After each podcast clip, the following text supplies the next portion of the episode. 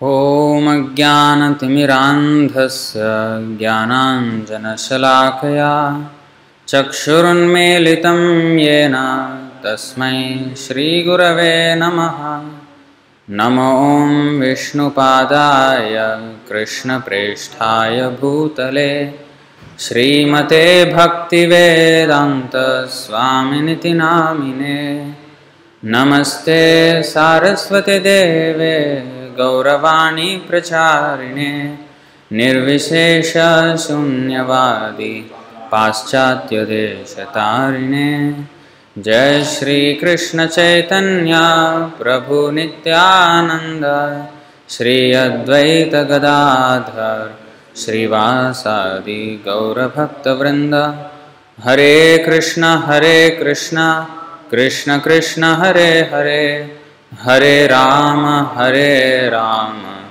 Rama Rama, Hare Hare. I'll just share the screen here.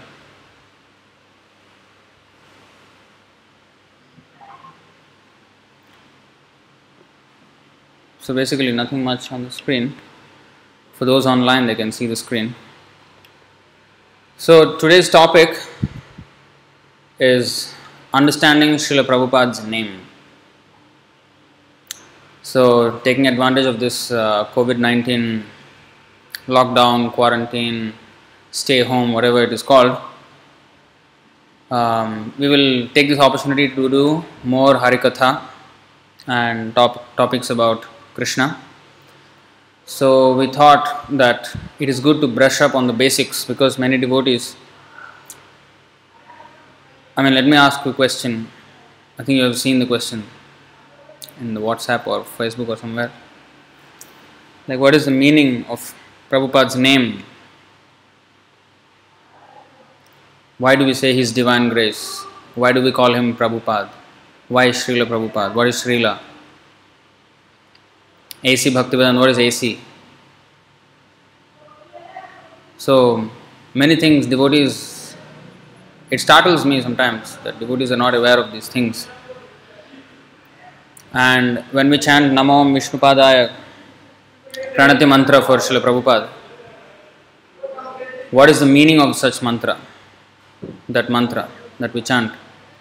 So we should know everything that we are doing. It is a fact that Krishna consciousness is the most correct thing to do in this, in this world. But while we are practicing it, if we do not know why we are doing it or what we are doing, then how much can we actually derive the benefit? And when we are singing the songs, we, have, we sing so many songs every day, starting with Mangalarti, Guru Vashtaka song, and uh, Narasimharti, Tulasi Puja, Guru Vandana during uh, at seven o'clock. Then we have Bhogarti song, Gaurarti song. So what are the meanings of these songs? We have to know. The very fact that we are chanting it every day means it is a very important thing, right? So we should know. If, if it is so important, if we do not know what it is, then why are we even chanting it? And why do we chant Hare Krishna? These things we have to know. As devotees, we have to know these things. So, we have taken this opportunity to just conduct these classes so that we can share this knowledge. Of course, it is very um, audacious to say that I know about Prabhupada, so I am explaining. No, this is not from that angle. This is uh, presented as a humble service so that we understand Srila Prabhupada as much as he, he has revealed himself. At least that much. Actually, no one can ever understand Srila Prabhupada. The extent to which his glories um, emanate or expand, we cannot even conceive. Because he is the personal incarnation of Sri Chaitanya Mahaprabhu's words, Prithivite Achijata Nagaradi Gram, Sarvatra Prachar Hoi Bimor Nam. Every town and village of this world, my name will be chanted, Harinam will be chanted. This was Chaitanya Mahaprabhu's prediction, and Srila Prabhupada actually uh, made that a reality. Until then, people were only thinking it was a poetic way of saying, but they never thought it would become a reality. Uh, so just we can imagine what is the status of Srila Prabhupada. how great he is. We cannot, we can only have a slight glimpse. So, at least we should know what his name is. So we will start with that, and then um, we will also try to understand the meaning of the Pranati Mantra. I hope we can cover all this in about an hour. You may say, what is there, what to speak one hour about this? But actually it is deep, it is very deep. So we will look at the name. As you can see, you are aware of this, many times you have seen. His Divine Grace, A C Bhaktivedanta Swami Prabhupada. So this is not how he was always called when he was born. This is not how his name came out. So this name is a progression of on different stages of his life. He have accepted different parts of this name, and finally his name was completely came to be known as this.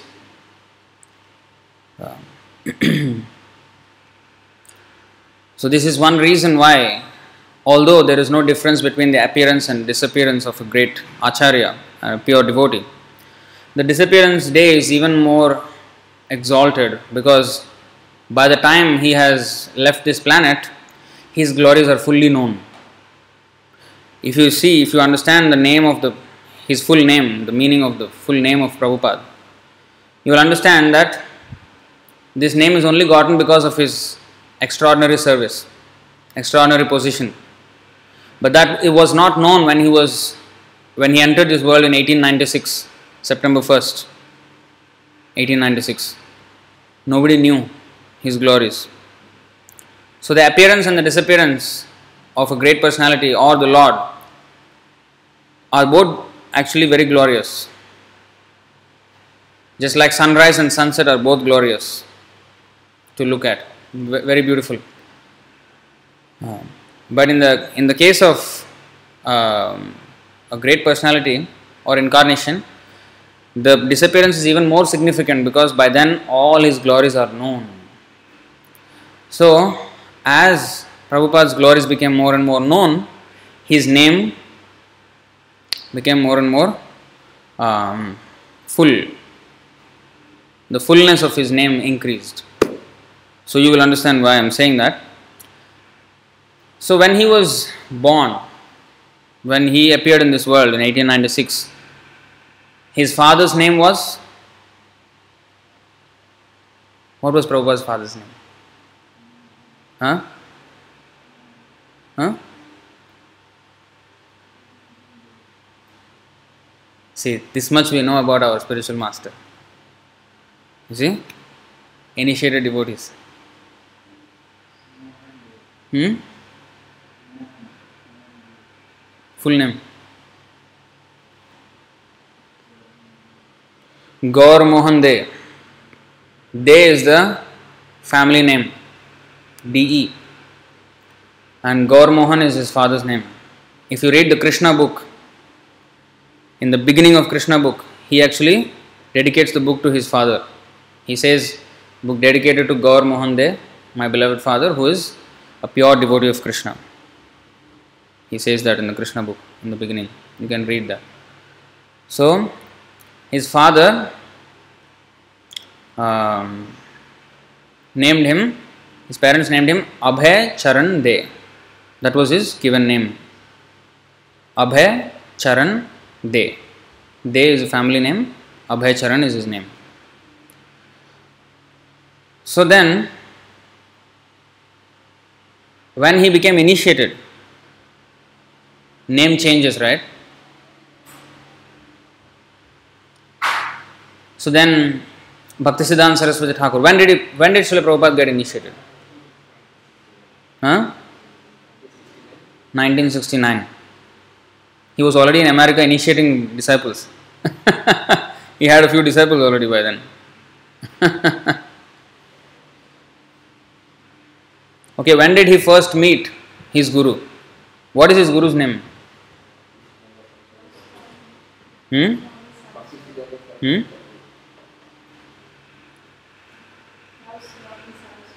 Goswami Saraswati. No, you should say the full name. Srila Bhakti Siddhanta Saraswati Goswami Prabhupada or Srila Bhakti Siddhanta Saraswati Thakur. Bhakti Siddhanta Saraswati. So, so when did Prabhupada first meet him? You know?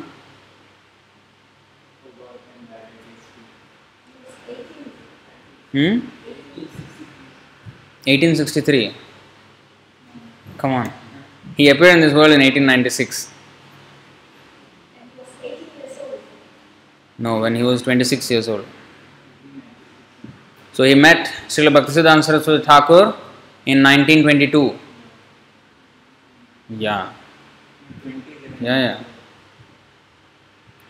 So was he married or not married at the time when he met Bhaktisiddhanta Saraswati Thakur?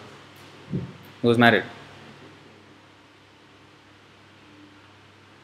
He was married. Huh? Now he is confused. He was married. Did he have any kids? No, at the time of meeting.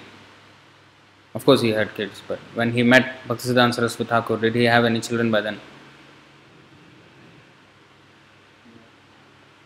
Sure. How many? Two children he had by then. Two sons. So, he met Bhaktisiddhanta Saraswati Thakur in nineteen twenty-two, but he got initiated by him only in nineteen thirty-three officially. eleven years later. But Srila Prabhupada said that the very day I met him first, I already accepted him as my spiritual master in my heart. And I was always, and because on that day it was a very significant day, because actually his friend asked him that let us go and see this master, this one big uh, nice guru is there, one big uh, sadhu. Prabhupada was not very much interested in going because his father, Prabhupada's father, always used to invite some sadhus to home and give them prasadam and ask them to bless this small boy, Prabhupada, that time Abhay Charan De, that please bless him so that he may become a servant of Radharani. That's what he always used to ask any sadhu he meets. He will invite them home and he will give them prasadam and ask them to please bless his son so that he becomes servant of Radharani. That was always his, his request. But Prabhupada saw the character of those so-called sadhus were all shady. But still his father gave them the respect of sadhus. But Prabhupada saw that they were not up to mark and they were doing many nefarious things. So he did not have any high impression of a sadhu because he did not have a good experience with sadhus. He knew that sadhu means a devotee of Krishna and of course he is a pure devotee.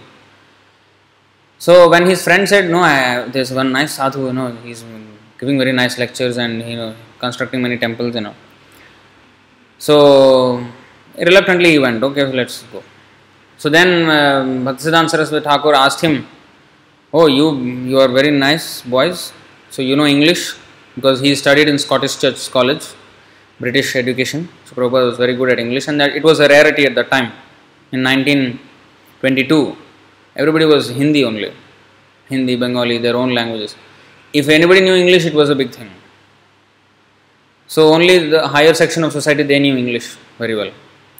So um, Prabhupada, uh, Bhaktisiddhanta Saraswati Thakur said, you know English, so please speak, uh, preach this message of Chaitanya Mahaprabhu to the English speaking world. Then Prabhupada offered an argument that now we are under the British rule, we are not independent, who will listen to our message? So, first we should get independence. He was actually a supporter of Gandhi, Mahatma Gandhi. So, we should get, get independence. After that, people will respect what we say. So, first independence is the first.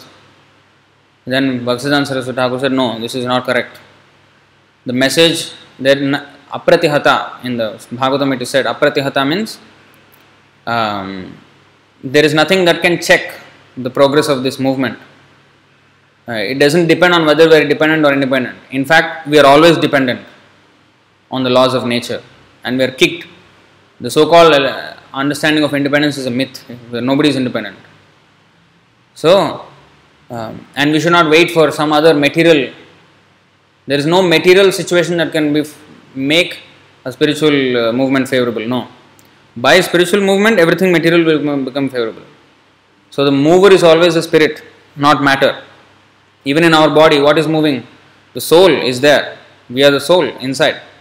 That's why this body is moving. On its own, the body cannot move. Similarly, the spiritual movement of Krishna consciousness is what will actually move the world in the proper way. So then um, Prabhupada accepted defeat. He was defeated by Bhakti Siddhanta Saraswati Thakur. Then he understood, he understood in his heart that the Krishna consciousness movement is now in the right hands. Srila Bhakti Siddhanta Saraswati Thakur is the right man to actually bear the torch of Krishna consciousness.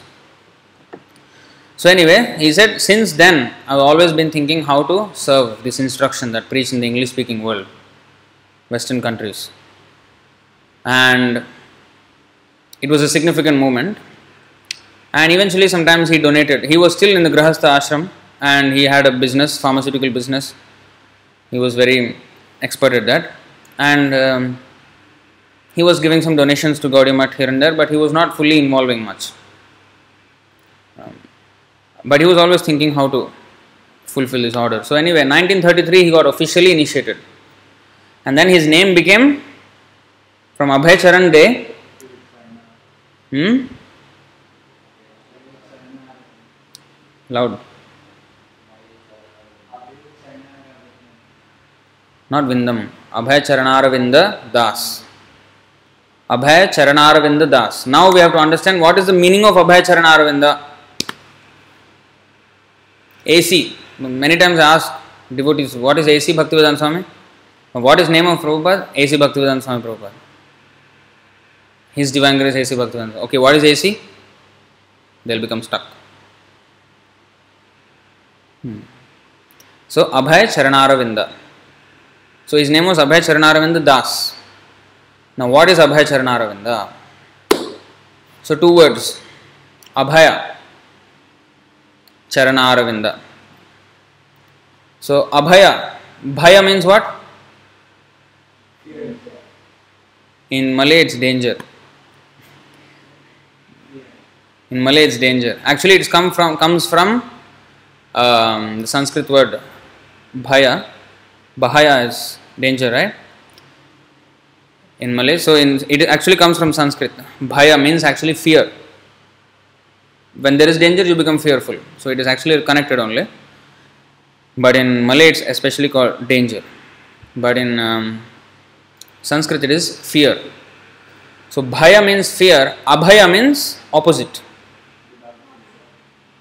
Fearless. Fearless. So, Abhaya means fearless, and Charanaravinda is actually two words. What is the two words? Charana. And another one? Aravinda. Charana plus Aravinda is Charanaravinda. This is called joining. These rules of joining in grammar. I don't know if it isn't there in Tamil. When two words are joining, we have some rules like that. A plus A becomes A. Do you have that? Yeah, this is Sandhi. Sandhi means joining. Viched means to separate. So, Abhaya Charanaravinda. Charanaravinda is two words, Charana and Aravinda. Now, what is Charana?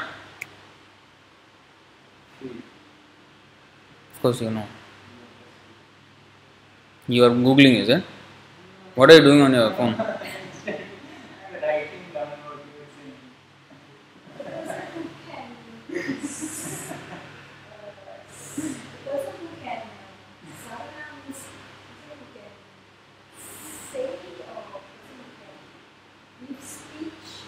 No, no, no, no. Two words. Sharana is different. Charana is different. Sarana, Sharana means shelter. Charana means, of course, in Tamil it is almost the same, the pronunciation. But actually in Sanskrit too, Sharana is different, Charana is different. Charana means feet. feet. Aravinda means lotus.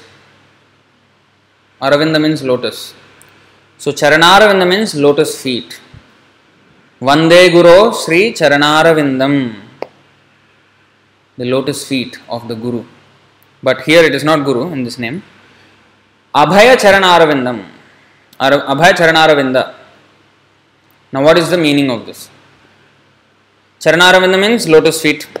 Abhaya means fearless. Abhaya Charanaravinda means fearless lotus feet. What is the meaning? What is fearless lotus feet? You know? What is fearless lotus? What is wife? What is this? You know?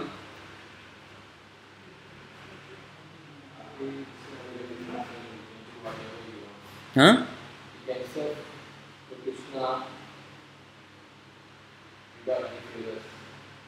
Then why feet? Why fearless feet?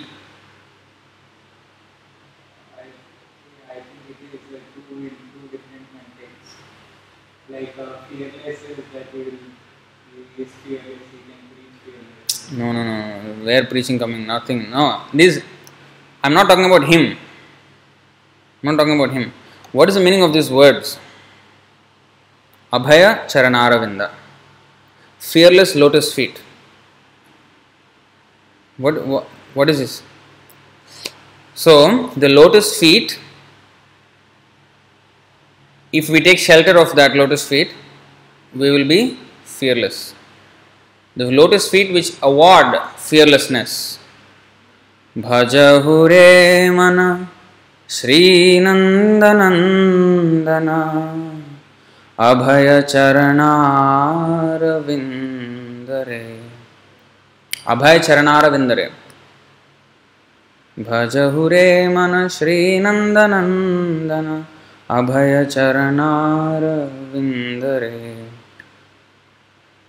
Sri Nandanandana. Nandanandana means what? Krishna. Nanda Maharaj's son, Krishna. So Krishna's feet are Abhaya Charanaravinda.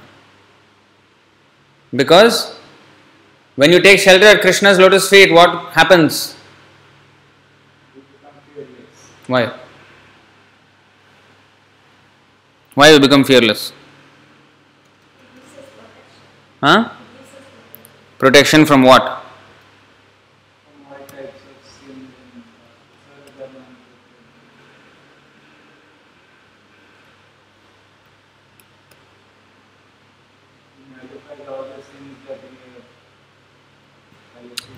Daivi Hiesha Gunamayi Mamamaya Duratyaya.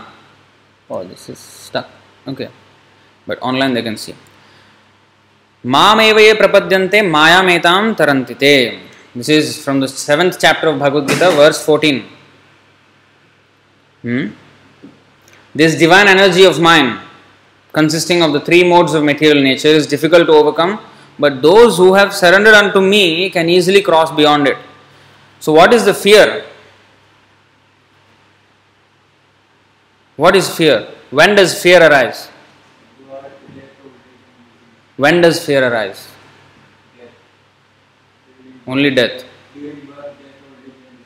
Other times you are not fearful.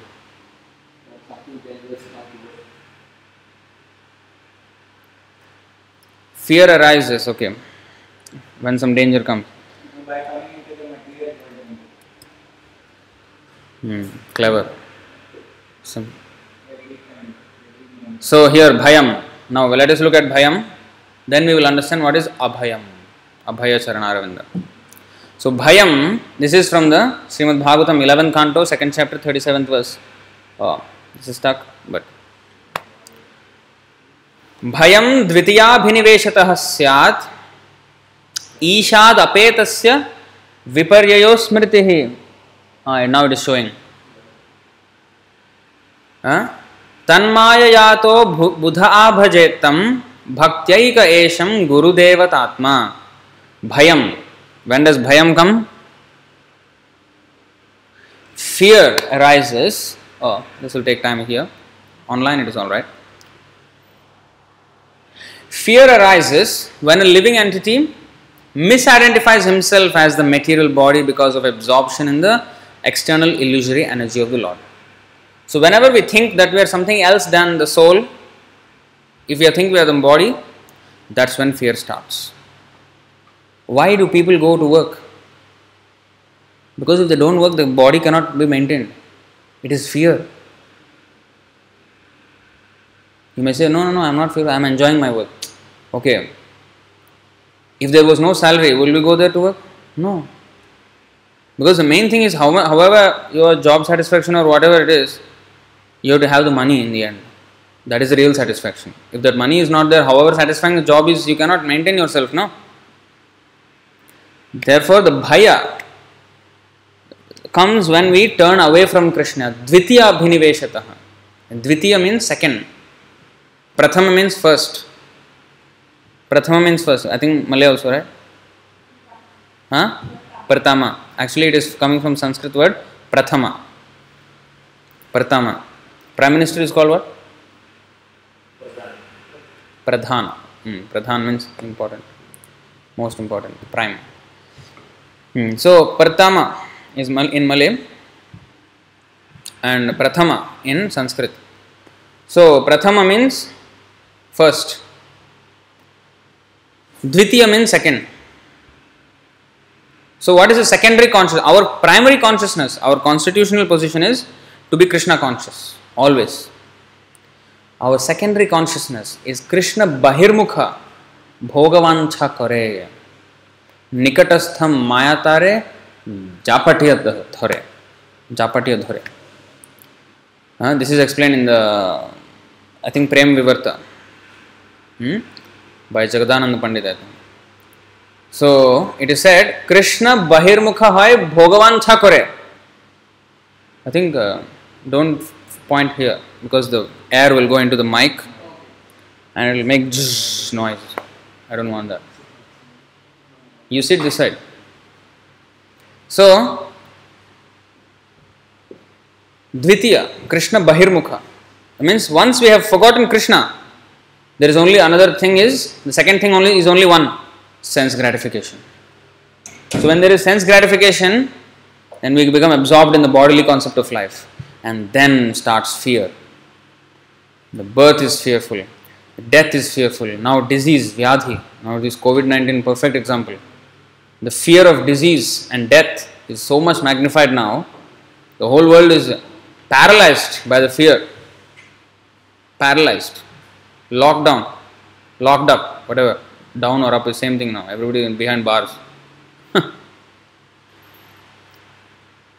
So, this is called fear. Material existence is full of fear. Pa, pa, ba, bha, ma, pavarga. It's another subject, it's a whole different subject. But in that, bha stands for bhaya, which is fear. Material existence is full of fear. So when one takes samashritaye padapallava plavam mahatpadam punya yashomurare bhavam budhir vatsa padam param padam padam padam yad vipadam natesham padam padam vipadam. Vipada means danger. So that causes fear.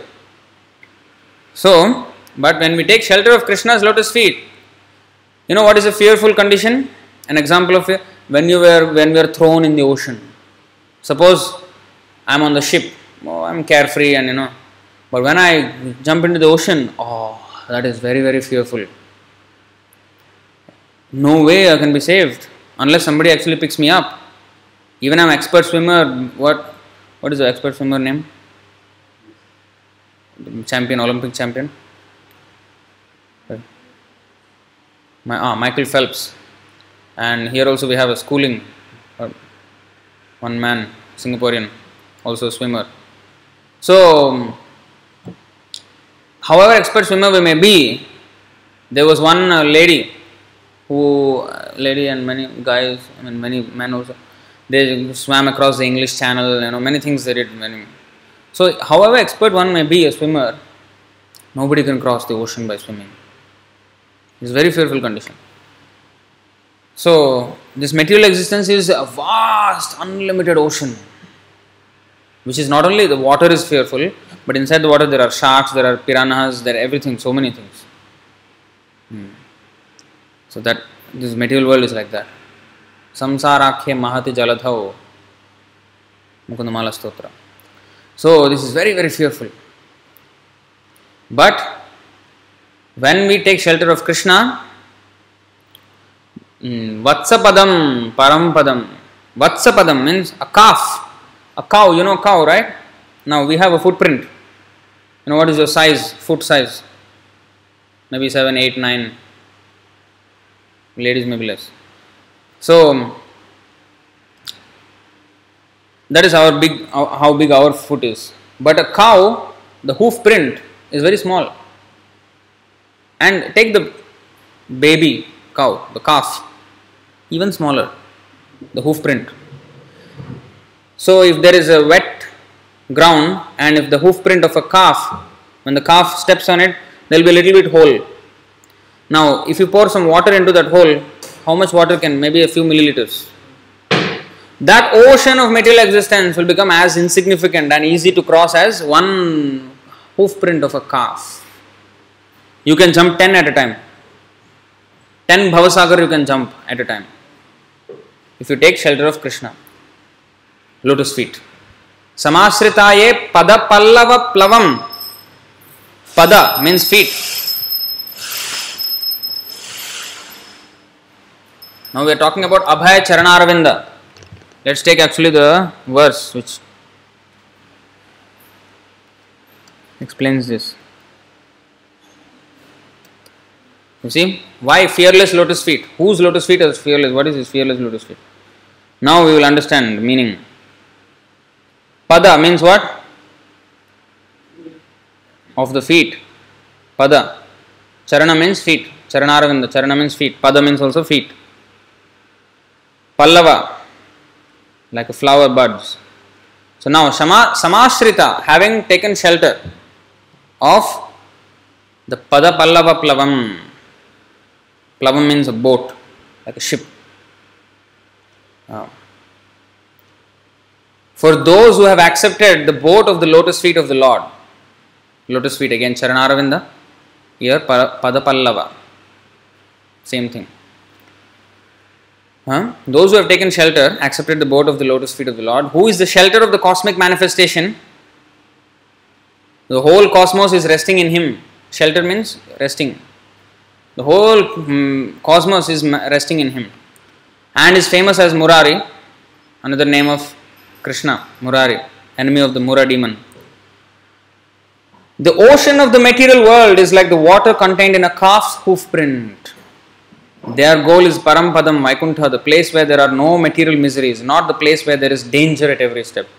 Bhaya, danger. So Bhaya, fear comes when there is danger. The whole material world is fully dangerous, but it becomes like calf's hoof print. Therefore, the lotus feet of Krishna are called Abhaya Charanaravinda. So the meaning of Abhay Charan Aravinda is what? Yes. Why? Why Abhay Charan Aravinda means lotus feet of Krishna? Because Krishna's lotus feet award fearlessness from the cycle of birth and death.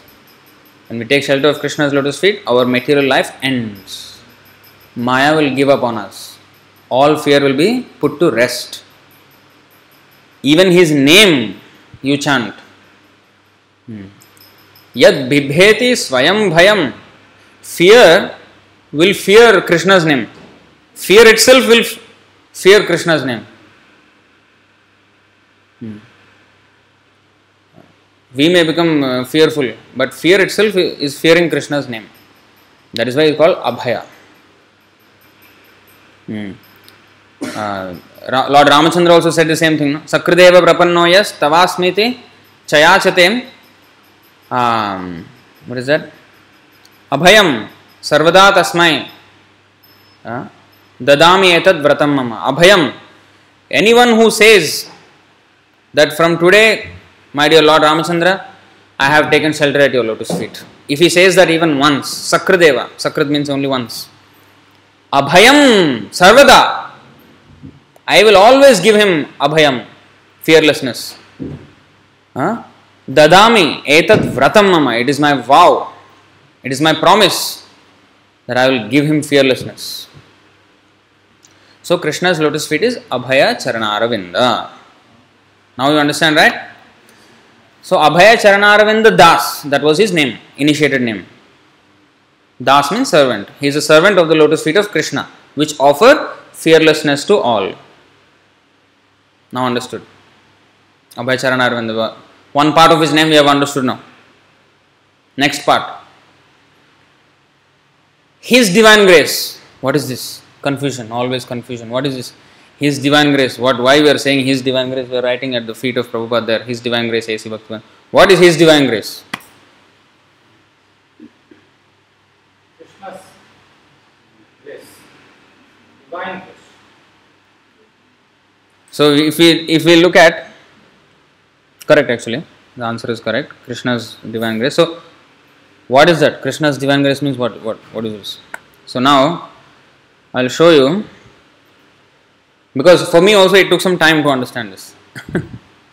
Why His divine grace? Okay, I can understand His Excellency. For King, we say His Excellency, His Majesty.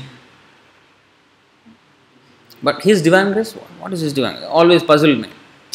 Then when I saw the Hindi book, Bhagavad Gita, there they write the author's name. Then I, I, I saw how they write. Oh, then I understood. That's why it is good to be, to connect with Sanskrit. This is why we should understand at least a little bit of Sanskrit. So now this is a snapshot uh, of the Hindi Bhagavad Gita cover. Now if you see here, I don't know if you can see it. I mean, I can see it. Maybe it's too small for you. I'll try to make it as big as possible. That's that's max I can go. So here it is said, His divine grace is translated in Hindi as Krishna Kripa Murti. Krishna Kripa Murti. Now here we can have a better understanding. Now that His, His divine grace, what is that His, we don't know. Who's He? Is it Prabhupada's or Krishna or Chaitanya Mahaprabhu? Who? Now here it is clear. Krishna Kripa Murti. Okay? Kripa, that is grace or mercy. Murti means the personification of Krishna's Kripa. Krishna, you all know. Kripa means, Kripa means mercy or grace. Krishna Kripa. Murti means form or embodiment. In this case, embodiment is the more appropriate word. The embodiment of Krishna's mercy. That means Krishna's mercy, if it can have a shape, that is the shape of the spiritual master. If the mercy of Krishna is a person, that person is the Guru.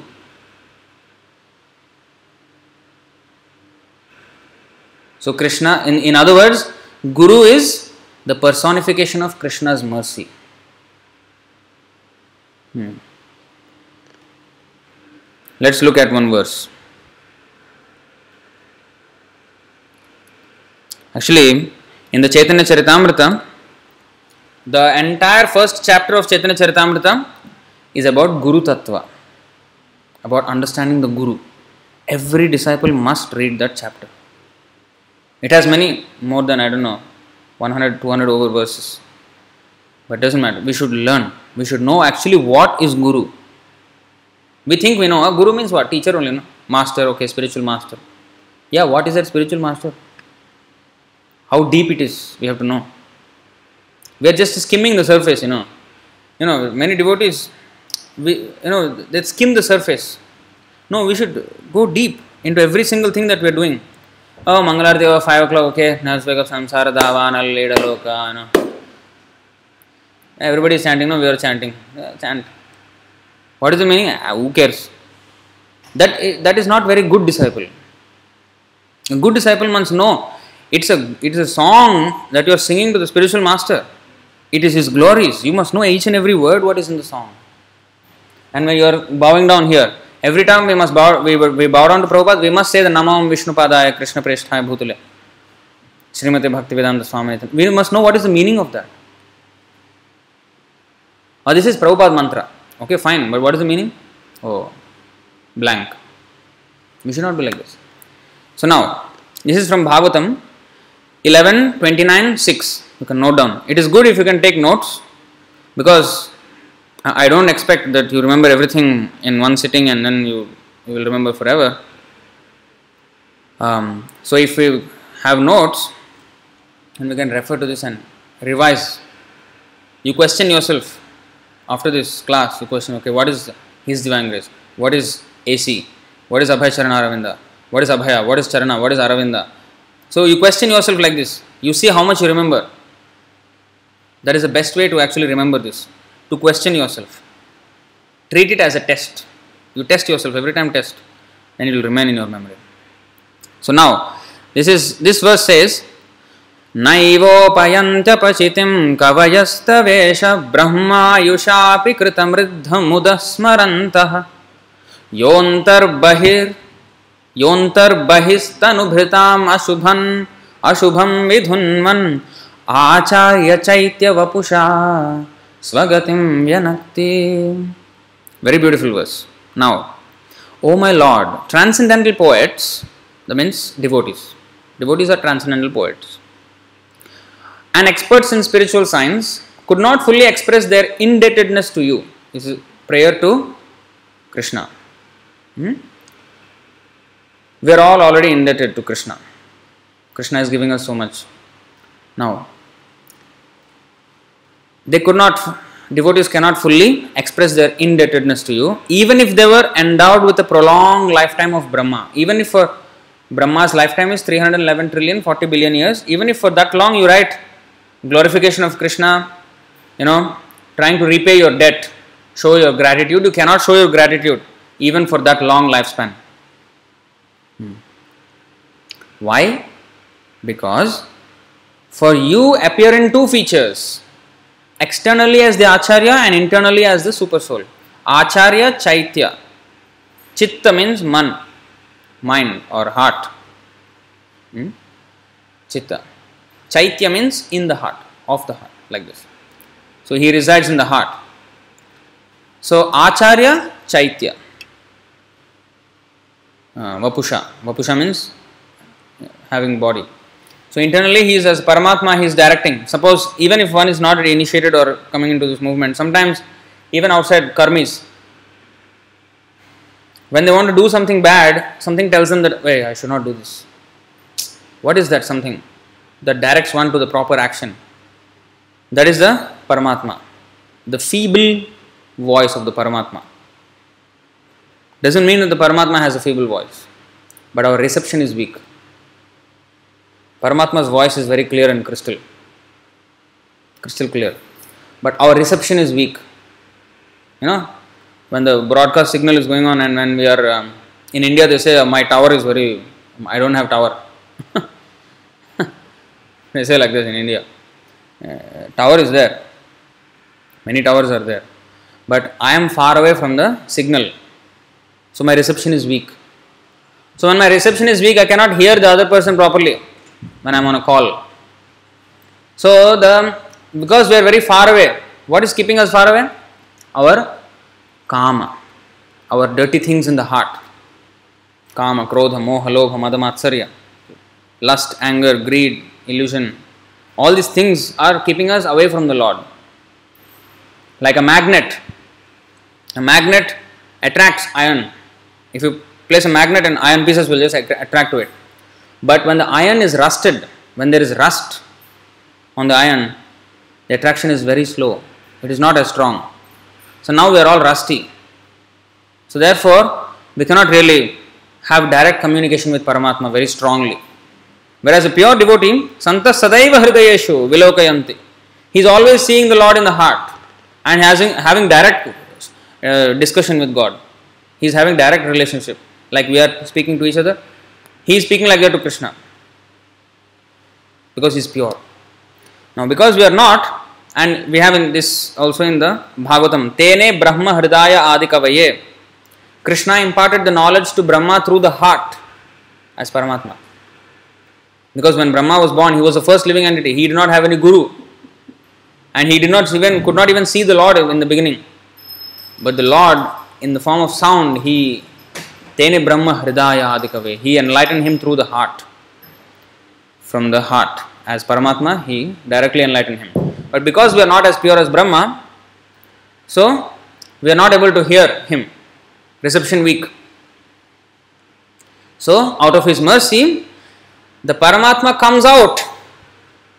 Paramatma comes out in the shape of the Guru and directly instructs us. You do this, you don't do this. Because we are not strong enough to hear the Paramatma. So, the Paramatma comes out and directly tells us, you chant sixteen rounds. You follow the four principles. So, when we, when Prabhupada is saying something, it is Krishna saying. It is not that Prabhupada is suggesting. No, no, no, no. It is Krishna saying. It is Krishna's order. Whatever Prabhupada is saying is Krishna saying. That is the shloka when we chant in the morning Mangalarti. Sakshad haritvena samasta shastrair uktastata bhavyata eva sadbhi. Which number of the shloka is that in the morning? Seven. Sakshad haritvena samasta shastrair. That is the next class. What is the meaning of Mangalarti song? You should understand. That is the next class. So anyway, so Sakshadhari means same as Krishna. It doesn't mean that he is Krishna. Prabhupada will not go around and say I am Krishna. No. Some idiotic Babas and Swamis, they, they sometimes dress themselves as Krishna and say that I am Krishna. And, no. But because he is saying the message of Krishna, he is to be taken as good as Krishna. He should be given the same respect as Krishna, Guru. Uh, so, it, and actually in the first chapter of the Chaitanya Charitamrita, this whole thing is explained. That the Paramatma comes out, manifests itself as, himself as the Guru and directly tells us. So, and also writes books and everything, and by his own example he shows Acharya. Acharya means what? Achar first. Achar means what? Not achar. Pickle. Achar means pickle, right? Achar means not pickle. What is achar? Behavior. Huh? Behavior. Behavior. By his behavior, he shows how to be Krishna conscious. As they say, example is the best precept. So, by example, he shows. He is saying you should chant Hare Krishna and he himself is chanting Hare Krishna. So like that, everything what he is saying, he is living it. He is a living Bhagavat. Book Bhagavat is there and the person, the Guru is a living Bhagavat. Hmm. Personified Bhagavat. So his life is based on Bhagavat. His whole life. So now Krishna Kripa Murti is, this is the meaning, his divine grace. That means he is the embodiment of Krishna's mercy. And what is Krishna's mercy? That he is instructing us. Everything is Krishna's mercy. The whole creation is Krishna's mercy. Because we wanted to be rascals. So Krishna said, alright, you be rascal in this material world. I will give you material world to play with. That is your toy. You play with how much? Until you get beaten. Then we turn to him. So, that is also his mercy. Without his mercy, we cannot even have this body to enjoy our material senses. So, and without him, we cannot breathe air also. Um, you see? Uh, water, we, do, we cannot have these things, food. So, all it is, it is his mercy. But what is the best of his mercies? Of all mercy, the best mercy is that he is coming into this world and inviting us. And not only when he is there, he is leaving books like Bhagavad Gita for us to read even today. That is his real mercy. And not only that, even that Bhagavad Gita we cannot understand. So he is sending the Guru also to us So this is His mercy. His mercy is that He always wants to take us away from the suffering and bring Him, bring us back to His kingdom. So that is His mission, always. Yeah. So He doesn't need to come here. And when He comes here also, many people criticize Him. Oh, He danced with many girls. Oh, He asked Karna, Arjuna to kill Karna when he was unarmed. He asked uh, Yudhishthir Maharaj, who was a per- perpetual uh, um, uh, what advocate of truthfulness, he asked him to speak lie. And they criticize him. Why he has to come into this world to take all the criticism of all these rascals? Now also COVID nineteen happened, everybody criticizing God first. You see, Tirupati closed, Mecca closed, Vatican City closed, everything closed, hospitals open. So real God is a doctor, not that. Saying like this. Saying like this. Every time they will blame God only. They criticize Him only first. When everything was right, that time they won't say thank you to Him. At least if you held, if you hold Him responsible for this problem, then you should also hold Him responsible for the, all the peaceful times that you have. No, no, no, no. That one we did. When it comes to that problem, yeah, see, God, what kind of God is he? Useless, this God is useless. So, this is atheist. So, people are criticizing him also. Why he has to unnecessarily come here and be criticized for no reason? He is coming here for our benefit, to reclaim us. He doesn't need any servant. He doesn't need our money in the donation box. I may say, oh, I'm, I'm big time, I'm full-time devotee. He doesn't need me. What is the use of my life? What is the use? As if if I serve him, oh, he is, he is saved. He is saved because of my service. Huh? No, he doesn't need any of us. But we need him. When we serve him, we become purified. Huh? So he is coming into this world is only for one reason, to reclaim us. That is his real mercy. Maintaining us, of course that is his mercy. But more important than maintenance, he wants some reciprocation. Not that he is hungry for it, but he wants a reciprocation for our own good. He is begging, he is saying, please at least give me one fruit, one fruit, one, one leaf. Every tree has thousand million leaves and there are millions and millions, billions of trees. Take one leaf and offer me. Take a little bit water, oceans of water he is creating, but he is asking for little water, huh? Little flower. He is, how many flowers he is creating? But he is asking one flower. Why? What is the point? The point is Bhakti Upahritam. He is asking actually our devotion. Doesn't mean that if I am a millionaire, I will give, ah, this is good. I will keep all the million dollars. I will buy, Tekka, I will go Tekka market, buy one flower and give to Krishna. No. Devotion. He is not asking the flower actually. He is asking devotion. You have to devote. And if I devote two dollars to Krishna and keep another all the millions of dollars with me, where is the devotion? What am I devoting? My devotion is for my own sense gratification. So it is a devotion. So that's why Prabhupada said, Krishna does not see how much you give. He does not see how much you give. What he sees? Huh? Correct. Ah. He sees how much we keep. He does not see how much we give. We may give ten thousand dollars. And if somebody comes here, give ten thousand dollars, we may say, wow, good. You know, when we go to that um, Kohanim temple, you know, that Waterloo Street and collect for donations, when somebody puts a fifty dollars, hey, I got a fifty dollars note. I got a fifty dollars note. We will think, oh, it is very good. For Krishna, he is saying, okay, this man has given fifty dollars. But how much he has in his bank balance? And what is the percentage he gave me? So that is the surrender. And if a poor man, maybe he is earning only every day ten dollars, say, and he gave five dollars. Oh, he Krishna, for Krishna, that is more than that fifty dollars. Because how much percentage, how much is our sacrifice for Krishna's benefit? That's what Krishna wants to see. How much are you willing to sacrifice for Him?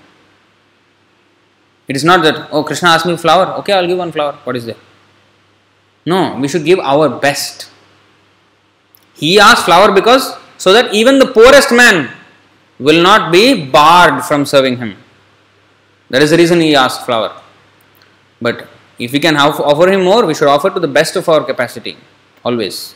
The most opulent offering should go to Krishna.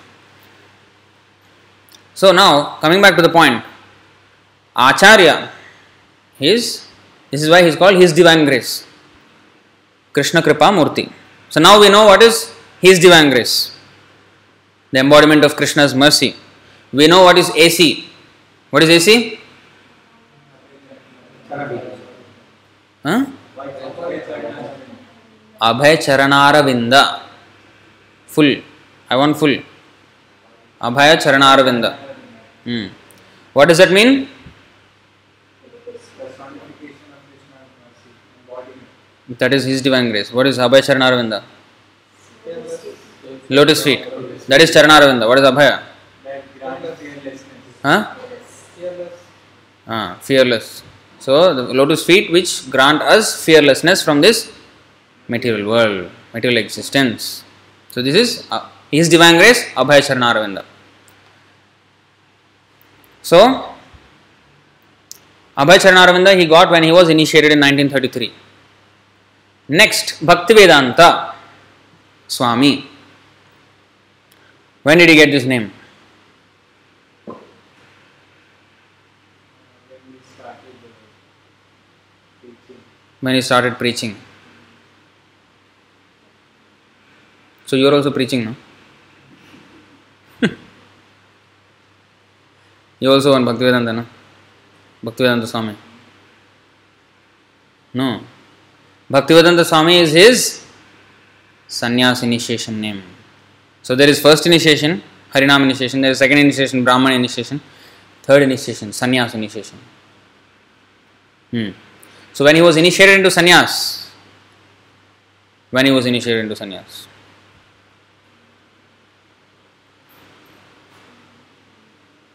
okay, at what age was he initiated? At what age he became sannyasi? See how much we know about, uh, we should know about our, our Guru, come on, who is saving us from repeated birth and death. We, if we can't even know this much about our Guru, what kind of disciple are we? What kind of disciple are we? Huh? We are proud, oh, I am a devotee, Prabhu. Look at my tilak, very bright. Look at my kantimala, very big. Brahmin thread, very thick. Saffron, this one not so good saffron, but very deep orange.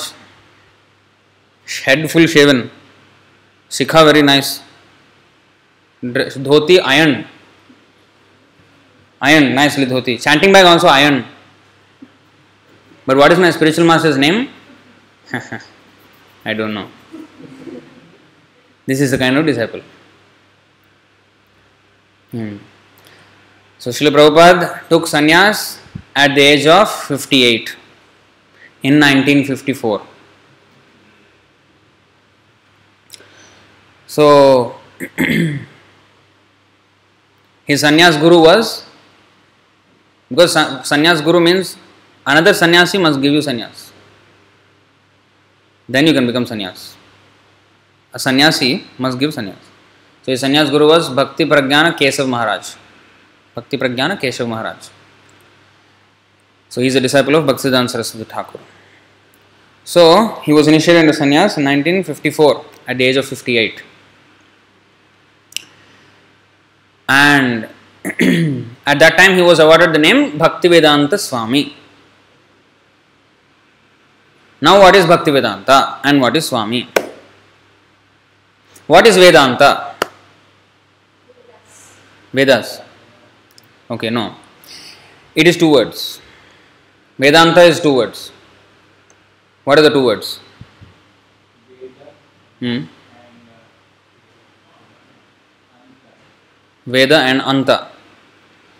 So what is Veda? Veda, what is the meaning of the word Veda?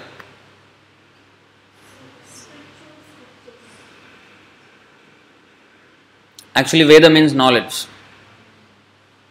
They are called The scriptures are called Veda because they are knowledge. That is real knowledge. Veda means knowledge. Anta means and uh, Google is there? Okay. So Anta means end. Google Translate. Everybody will take out Google Translate. So Anta means end. Veda means knowledge, Anta means end. Knowledge end. Does it make sense? Doesn't make immediate sense. Vedanta means the end of knowledge. That means what? Huh? Finish, education finish. I completed my degree, Prabhu, end of my knowledge. Is that Veda? No. Veda means knowledge, right? So,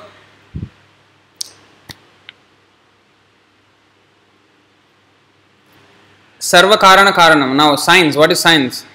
They are trying to know. What is, they are discovering this, they are discovering that, discovering this, discovering. They are trying to find the cause of this and the cause of that and the cause of that cause, cause of that cause. Sarva Karana Karanam. So, this quest for knowledge is never ending.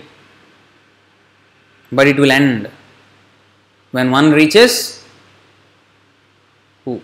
What? When one reaches Krishna. Why? Because everything is starting from him. Now, scientists, what they are doing, for example, geography, say, they are studying the earth. Now, in the earth, they are studying so many things, but this earth is actually one of the uh, eight material elements, Krishna says. Bhumir, Apa, Analo, Vayur, Kham, Mano, Buddhirevacha. Bhumir, in the seventh chapter of Bhagavad Gita, you will find this fourth verse. So, Bhumi is one of the elements of Krishna's material energy. Like that, there are eight elements. So, they are studying just one small element of Krishna energy.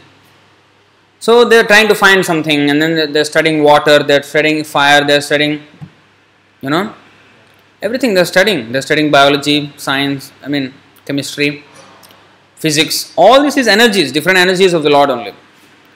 Now, when the knowledge, now now that uh, Elon Musk, he is saying SpaceX, we will go to Mars, exploring. So, this quest for knowledge is always going on.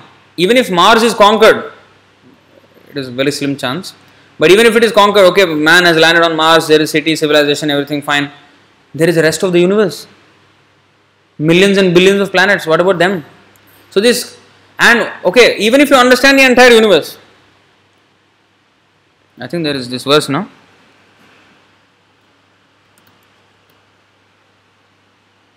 Uh, no, not this. No, this is different.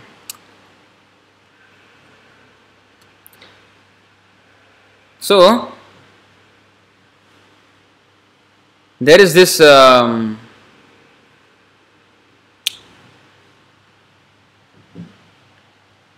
you know, exploration that's going on in space, and people are trying to, you know, explore different galaxies, different, but okay, even if one understands everything, how the universe, all the laws of the universe, everything, even then he will not know why the universe was created. He knows, he can maybe, he will never come to know, but say for example, even if he knows, it is said in the Bhagavatam, even if he is able to count the number of atoms in the universe, if man becomes so intelligent one day that he can be able to count the number of atoms in the universe, even at that time he will have absolutely no clue about the Lord. He will have no clue about why the universe was even created and who created it and how did he get the energy to create it. Everything they will know. And why are we here? Who are we? Where did we come from? Everything will still be. But all this quest for knowledge ends.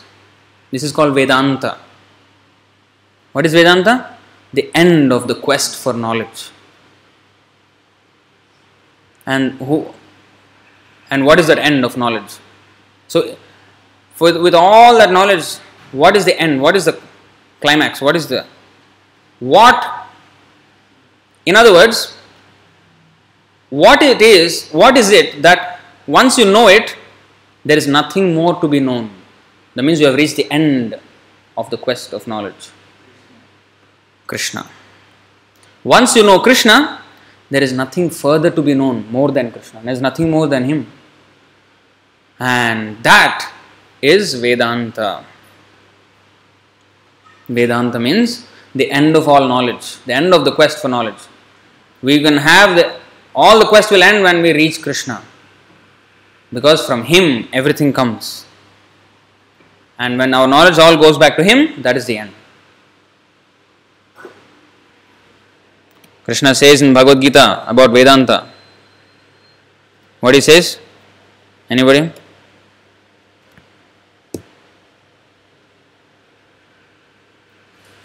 Chapter fifteen, text fifteen. Sarvasya chaham hridi sannivishto mattah smritirjnanam apohanam cha vedaischa sarvair ahameva vedyo vedantakrit vedantakrit vedavideva chaham vedantakrit. So the Vedanta, he has written the Vedanta. Vedanta means all the The books, the scriptures, which describe the absolute truth, which is the end of all knowledge. So, in other words, Krishna. This is not showing. Online it is showing. It is stuck here. fifteen fifteen. Be attentive. Chapter fifteen, text fifteen of Bhagavad Gita. Ah, now it is coming. You can see. Vedanta krit veda videva chaham. See? Vedaischa sarvair ahameva vedyo. You see?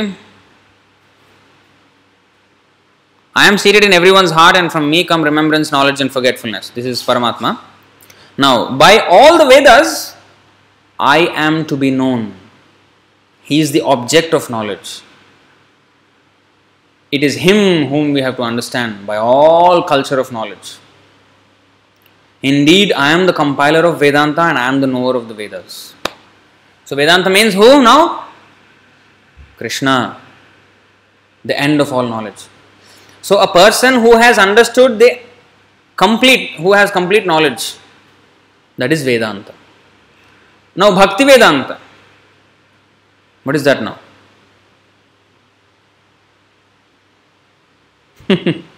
Complication after complication, right? Just when we uh, just when we thought we understood something, then there is another next step.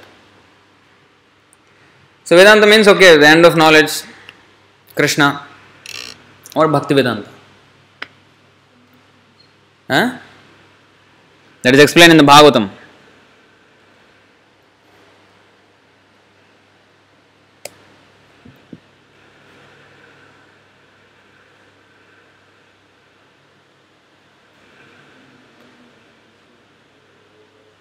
You see, we are only studying the name of Prabhupada now. Understand how deep it is. Only name. Not his books, nothing. His name only. We are already, you know, in a precarious position. Now you see, this is how we have to understand everything deeply. Everything very deeply.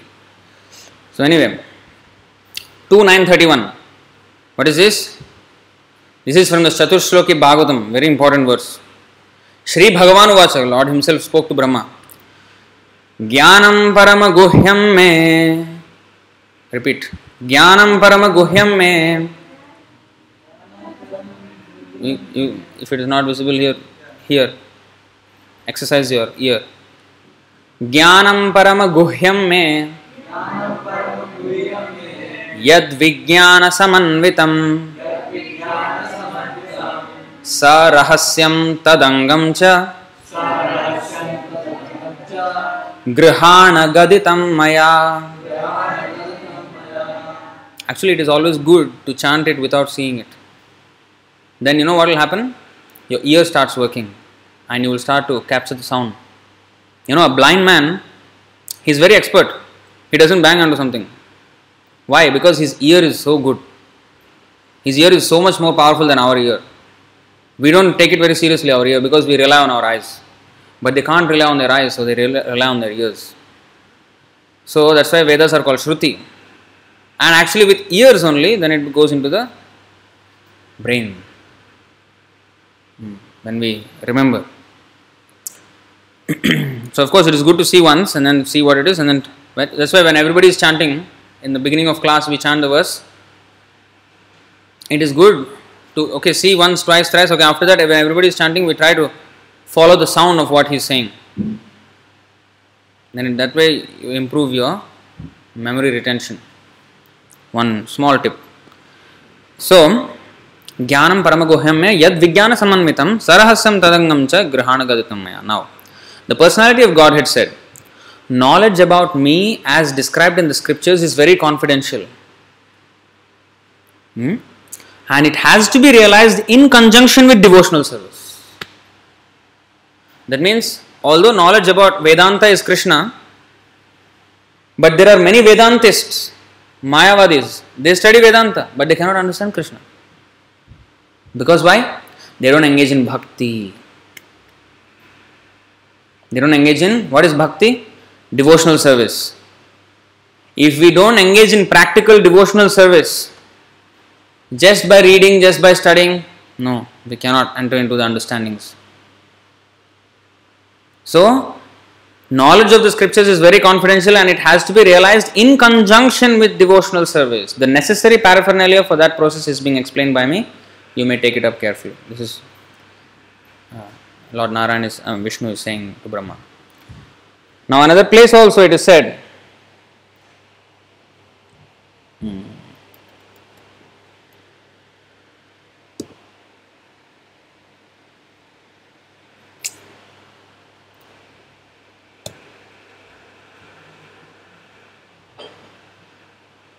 So here, Tachraddadhana munayo jnana vairagya yuktaya pasyanthyatmani chatmanam bhaktya shrutagrihitaya.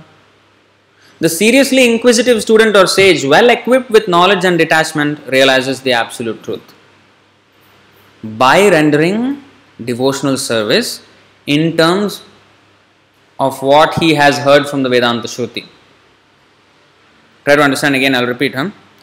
The seriously inquisitive student or sage, well equipped with knowledge and detachment, realizes that absolute truth by rendering. Without rendering, although he has knowledge and detachment, he cannot realize the absolute truth perfectly. By rendering devotional service in terms of what he has heard from the Vedanta Shruti. So only when we engage in bhakti, then the Vedanta we can understand, Krishna we can understand. Hmm. We cannot understand him entirely, but as much as he has revealed, we can understand at least that much, and we can engage in his service. Hmm. So, in other places it is said that even if we have studied all the Vedanta, but if we haven't realized Krishna, then we have utterly wasted our time studying all those Vedanta. So that means that without becoming a devotee, we cannot really understand Vedanta. That was a perfect uh, story between Chaitanya Mahaprabhu and Sarvabhauma Bhattacharya. Sarvabhauma Bhattacharya was Vedantist, but he was not devotee first. Later on, he became devotee after Chaitanya Mahaprabhu spoke to him. But in the beginning, he was very proud and he was pakka Vedantist. He can quote a shloka from anywhere in the scriptures like this. He was incarnation of Brihaspati, the priest of the demigods, of the devatas. His memory power is so sharp, millions of shlokas in his head. And he can take out any shloka at any one point like that. Sarvabhauma Bhattacharya. And he was called Sarvabhauma because Sarvabhauma means complete, you know, supremacy over, over everybody. He defeated so many scholars of his time. But when he met this young Chaitanya Mahaprabhu, he lost. For the very first time in his life, he lost an argument. And that's when Chaitanya Mahaprabhu made him a devotee. So, then he realized that all my learning was waste.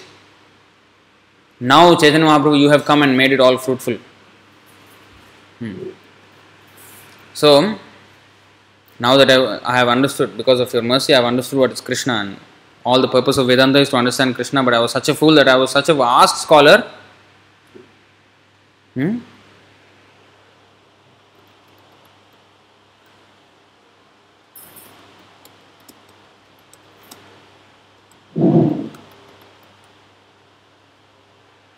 Shatkarma nipuno vipro mantra tantra visharadaha avaishnavo gurur nasyad vaishnava swapacho guruhu.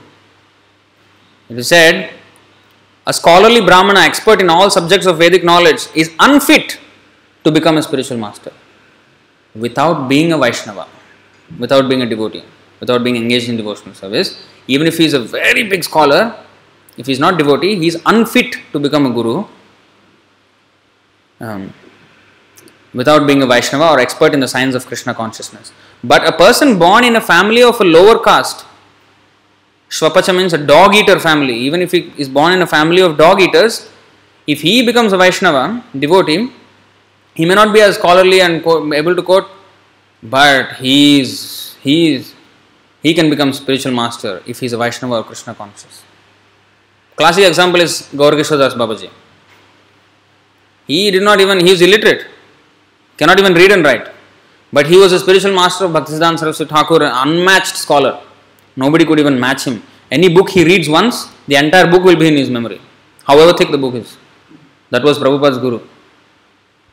That kind of memory he has, and so scholarly. Saraswati, he, is, he was given the title Saraswati because Goddess Saraswati is manifesting in his in his knowledge. That much knowledge he has. He is especially empowered by Saraswati, Mother Saraswati.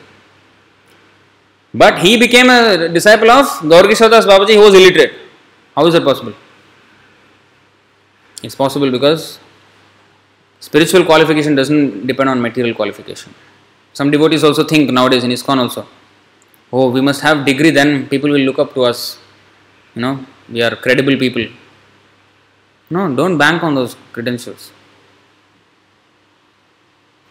Hmm. Those actually make you incredible. Incredible not in the other way. Incredible. But no credibility. No credibility. Um, so, the real credibility is if one is a devotee, fully one hundred percent engaged in Krishna. That is real powerful. So, he can become spiritual master.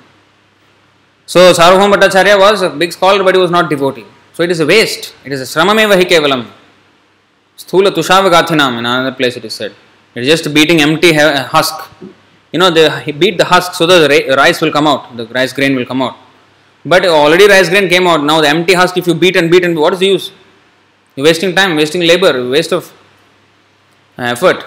So it is like that. Reading Vedanta without understanding Krishna is a waste of effort.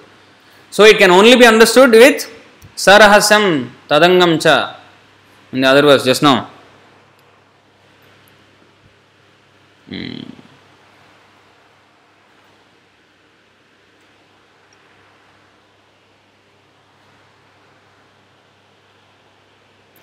Knowledge about me as described in the scriptures is very confidential, confidential, and it has to be realized in conjunction with devotional service. So this is Bhakti Vedanta. Now we understood what Bhakti Vedanta is. This is Bhakti Vedanta. He has understood the conclusion of all scriptures, all knowledge, and he is engaged, Brahmanishtham. He is engaged in the devotional service. Complete, one hundred percent. This is Bhakti Vedanta. Now, Swami. What is Swami? What is the meaning, general, simple meaning of the word Swami? Hmm? Yeah, what? Goda. Swami.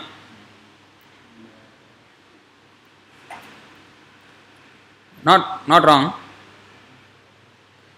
Swami means master. Swami means master.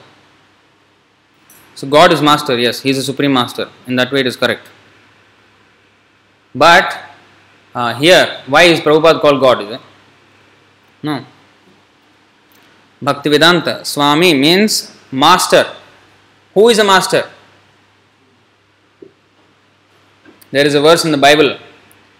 What profiteth a man who has conquered the entire, the whole world, but who has lost his eternal soul?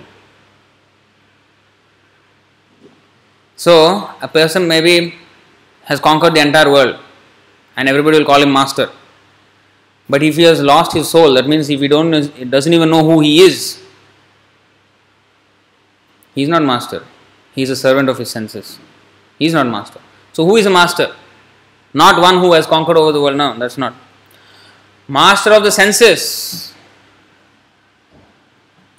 Master of the senses. Now we are not master of our senses. We are uh, Goswami means master of the senses. Go means senses. Goswami or Swami means master of the senses. Now we are Godas. We are servant of the senses. The, the tongue is saying, hey, that, that chocolate is nice, let's eat. So this is our, and then we are going and eating. Oh, that restaurant food, very nice. That, that uttapam they make is very nice. Um, this is how our tongue is pulling. So we are actually servant of our senses. One girl will pass by and I will just like, eyes, just, Godas, this is Godas, servant of the senses. Or for the girl, boy, either way. So, this is servant of the senses. Our senses are pulling us and we are just following. We are not telling the senses what to do. The senses are telling us what to do. That is Go Das. Das means servant. We are the servant of our senses. Go Swami means he can tell the senses what to do. When he wants, he will use. And that is only possible when we become the servant of Krishna.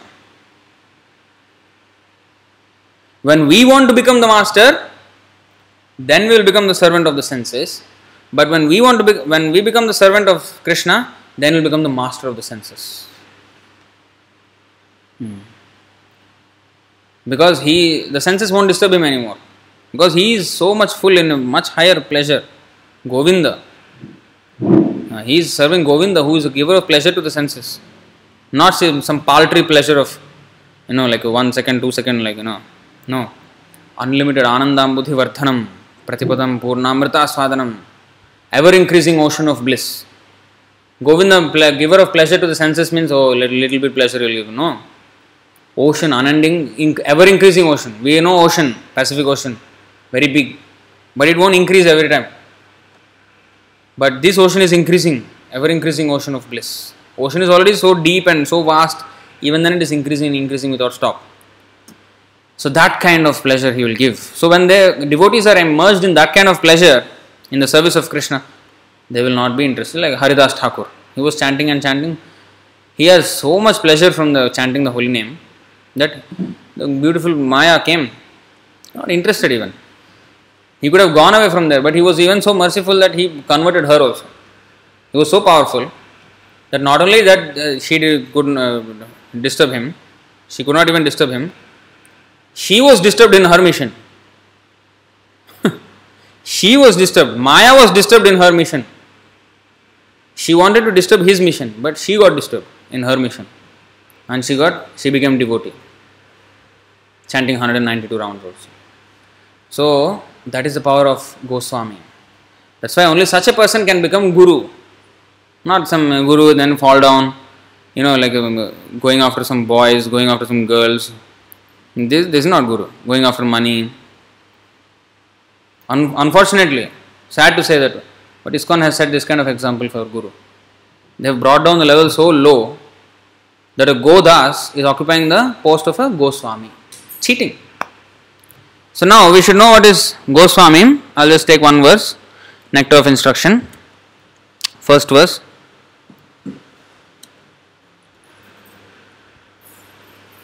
Text one. Hmm? We'll try to finish. I know it is getting late, but this is a very important subject for all devotees to know. So another ten minutes. Krishna, Prabhupada saved us from uh, millions and trillions and countless number of years of suffering, so ten minutes extra we will spend in understanding his name at least. I hope that is a, it's a very unfair trade-off, but at least that much we can do. Vacho vegam manasah krodha vegam jihva vegam udaropastha vegam etan veganyo vishaheta dheerah sarvam api maam prithivim sasishyat. A sober person who can tolerate the urge to speak, the mind's demands, the actions of anger and the urges of the tongue, belly and genitals is qualified to make disciples all over the world. Person who can control his urge to speak, instead of speaking nonsense, he only speaks. He has complete control over his mouth, his speech. You may say, everybody has control over their speech. No. No, they don't have. They're talking nonsense. He knows when to use the mouth. He is practicing Maunavrata. Mauna means silence. Silence in the material. Materially he won't speak anything. But spiritually he is most talkative. See Prabhupada, how many lectures he gave. That too only from sixty-nine, age sixty-nine to eighty-one. He left this world at the age of eighty-one. And he went to America sixty-nine. And for many lectures in the beginning and all in the middle, some of them are not recorded also. But those who are recorded, if we can see, how many thousands of hours already. Practically whole day. Even I told you the other day, deathbed. He was on the bed. Last moments. Last few days only remaining. Last one day remaining before his departure. He was still translating Bhagavatam. He is very active, very talkative until, you know, his entire body was just still. Eyes could not open, but his mouth was translating Bhagavatam. This is the one who can tolerate the urge to speak. He speaks fully about Krishna, even at the cost of his own life. So, and then the mind's demands. The mind will keep on asking, hey, hey this restaurant, you see, and that movie just came out, everybody is watching. Yeah. Or so many ways the mind will attract us this way, that way. It may not be even that, it may be even little thing. Hmm. Oh, he has that, or or maybe a woman will say, oh, she has very nice sari, I want also nice, better sari than her. All mind's demands. There may be so many things. It can be very small. Hmm. Hmm. But the mind is always distracting us away from the Krishna. So, he who can tolerate the mind's demands, the actions of anger, his anger is also controlled. Hmm. Of course, we can go into deep into this also, but we will just stay here. And the urges of the tongue, belly and genitals, he only eats Krishna Prasadam and eats just enough to maintain his body and soul together. And our whole Varnashram system is practica- practically meant to control the genitals. Brahmachari, Grihastha, Vanaprastha, Sannyas. Only Grihastha is allowed, that too very limited use of genitals. With only wife, that too only for producing children. Very, very limited. But in the other, no question. In the other three ashrams, there is no question of using. So, so one who is completely controlling all the senses, he is a Goswami. So, Bhaktivedanta Swami means, that Swami means he who has come to the control, who can control all his senses. So, now we have understood his divine grace, the embodiment of Krishna's mercy, Krishna Kripamurti. Then we have um, his um, A C, Abhay Charan Aravinda, the fearless lotus feet. Krishna's feet is fearless lotus feet. So one who takes shelter of Krishna's lotus feet becomes fearless. Abhay Charan Aravinda. Bhakti Vedanta. Vedanta means the end of the quest for knowledge.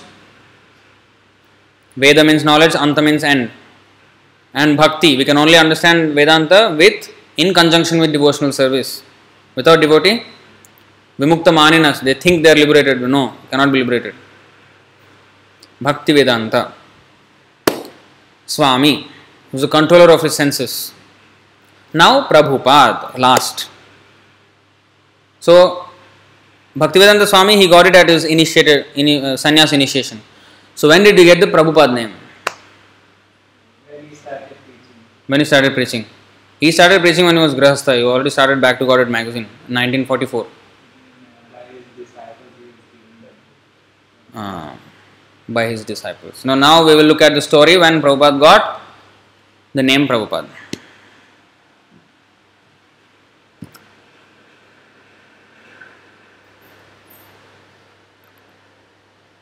It is a short story.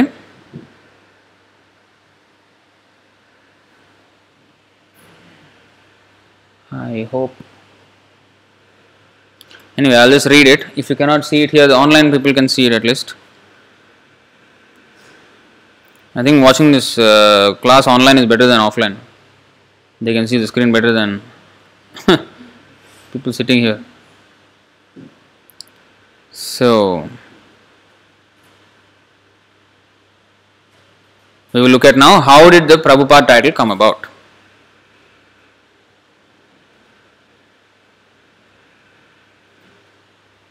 I hope you can see this. Maybe not here, but I will read over. So this is a story. I think this is um, somewhere in the sixties, sixty-eight or somewhere around there, nineteen sixty-eight around.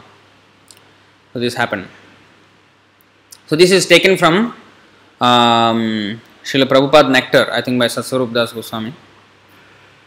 Um, unfortunately, he fell away from devotional service and he fell down. Uh, but he wrote this and it is generally accepted also.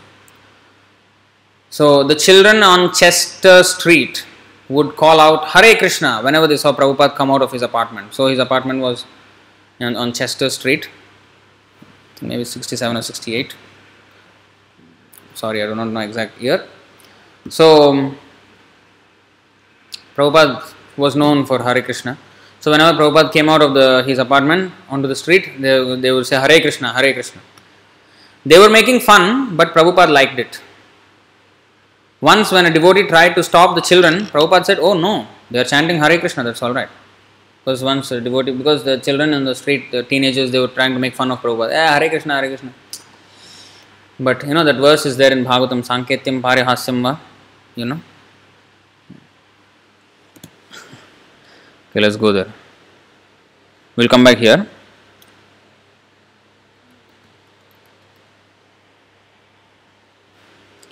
This is uh, Canto six, Chapter two, Text fourteen. six point two point fourteen of Bhagavatam. Sanketyam parihasyam va, stobham helanam eva va, vaikunthanam grihanam, asheshagha haram viduhu. What is that? One who chants the holy name of the Lord is immediately freed from the reactions of unlimited sins, even if he chants indirectly to indicate something else, or jokingly, or for musical entertainment, or even neglectfully. This is accepted by all the learned scholars of the scriptures. That means even if a person making a, suppose a Hare Krishna devotee is passing by and this, this person is making fun, eh, see, look at this stupid fellow, you know, always chanting Hare Krishna. Even if he says like that, he is benefited because he chanted the name of Hare Krishna. So in whichever way one chants, uh, there is some benefit. So, going back to the story, so the devotee, once, it, once when a devotee tried to stop the children, Prabhupada said, oh no, they are chanting Hare Krishna, that's alright. He said Chester Street should now be called the Hare Krishna Street. So now, next. It was in Swamiji's room, at that time he was called Swamiji, by the way. In the beginning, they did not call him Prabhupada. When he went to America, everybody started calling Prabhupada. What they know about Prabhupada? They don't know any Sanskrit, nothing. So, they, but Swamiji they know, because many Swamis went there and ruined the whole scene of spirituality. So many cheaters went there, Swamis, Babas. So that, that word they know, Swamiji. So they used to call him Swamiji also, affectionately. So, now, it was in Swamiji's room one day on Hare Krishna Street that he accepted the name Prabhupada. While Govinda Dasi, Govinda Dasi was one of his uh, Mataji, I mean uh, female disciple. While Govinda Dasi was taking dictation, Prabhupada mentioned the affix, mentioned that the affix G was a third class address. In Hindi we say G, um, Hanji, or you know, or you know like uh, anything we say G, you know. So Swami and Swamiji. So G, Prabhupada said, is a third class address. He just mentioned like that, G is a third class address. It's not a very, very dignified way of saying it. It is still considered respect, but not for people who are like exalted, like spiritual, like Prabhupada status. So, third class address. So then, Govinda Dasi got this question. Then why do we call you Swamiji? She asked. What should we call you? Then Prabhupada replied, a spiritual master is usually addressed by names like Gurudev, Vishnupada or Prabhupada. Then she asked, may we call you Prabhupada? Yes, he said. And Govinda Dasi told the others, devotees. She after that, after that, she went out and, and she told other devotees, hey, we have to call him Prabhupada, not Swamiji. It is a third class address, not very high. We should call him Prabhupada. So now, controversy happened. At first, some of the devotees were reluctant to give up the long-cherished Swamiji. They liked that word, you know, like very affectionate word for them. They did not want to give up that word, Swamiji, which for them was a name of affection. Uh, one of the boys, Prabhupada has morning walks. So one of the boys, he asked Prabhupada, I heard we shouldn't use the name Swamiji anymore. And Prabhupada quickly replied, who said? Uh, they said, you said it, it was third class and we shouldn't say it. Prabhupada said, I never said that. They can. Then the, he asked, then we can use it? Then Prabhupada said, yes, that is all right. Swamiji is all right. But, but soon Swamiji disappeared. Everybody started calling him Prabhupada only. Of course, as a devotee, he will not be, he is humble. No, no, Swamiji is all right. But then because Prabhupada is a better word than Swamiji, they eventually accepted the word Prabhupada and slowly the Swamiji became, they never address him as Swamiji anymore. Now Prabhupada. So that's how Prabhupada's name came about. So then Rai Ram, Rai Ram even printed an explanation in the Back to Godhead magazine at that time. Prabhupada. So this was the explanation. So now Prabhupada, we have to understand now what is Prabhupada, what is the meaning. So this is the explanation. The word Prabhupada, I will just read out from that. The word Prabhupada is a term of utmost reverence in Vedic religious circles, and it signifies a great saint even amongst saints. Even among saintly people, he is greatest. So it signifies a great saint even among saints. The word actually has two meanings. Prabhupada has how many meanings? Two meanings. What is the first? One at whose feet, Pada, Pada means feet, two words, Prabhupada is actually, there are two words there, Prabhu and Pada. Pada means feet, Prabhu means master, master feet, what is that, master feet, like master bedroom is there, master feet, what is master feet? So, we must know why it is called like that. So now, master, Prabhu means master, Pada means feet. Why are they put together then? This is the meaning. One at whose feet, Pada, there are many Prabhus, a term meaning master, which the disciples of a guru use in addressing each other. Prabhu means a master.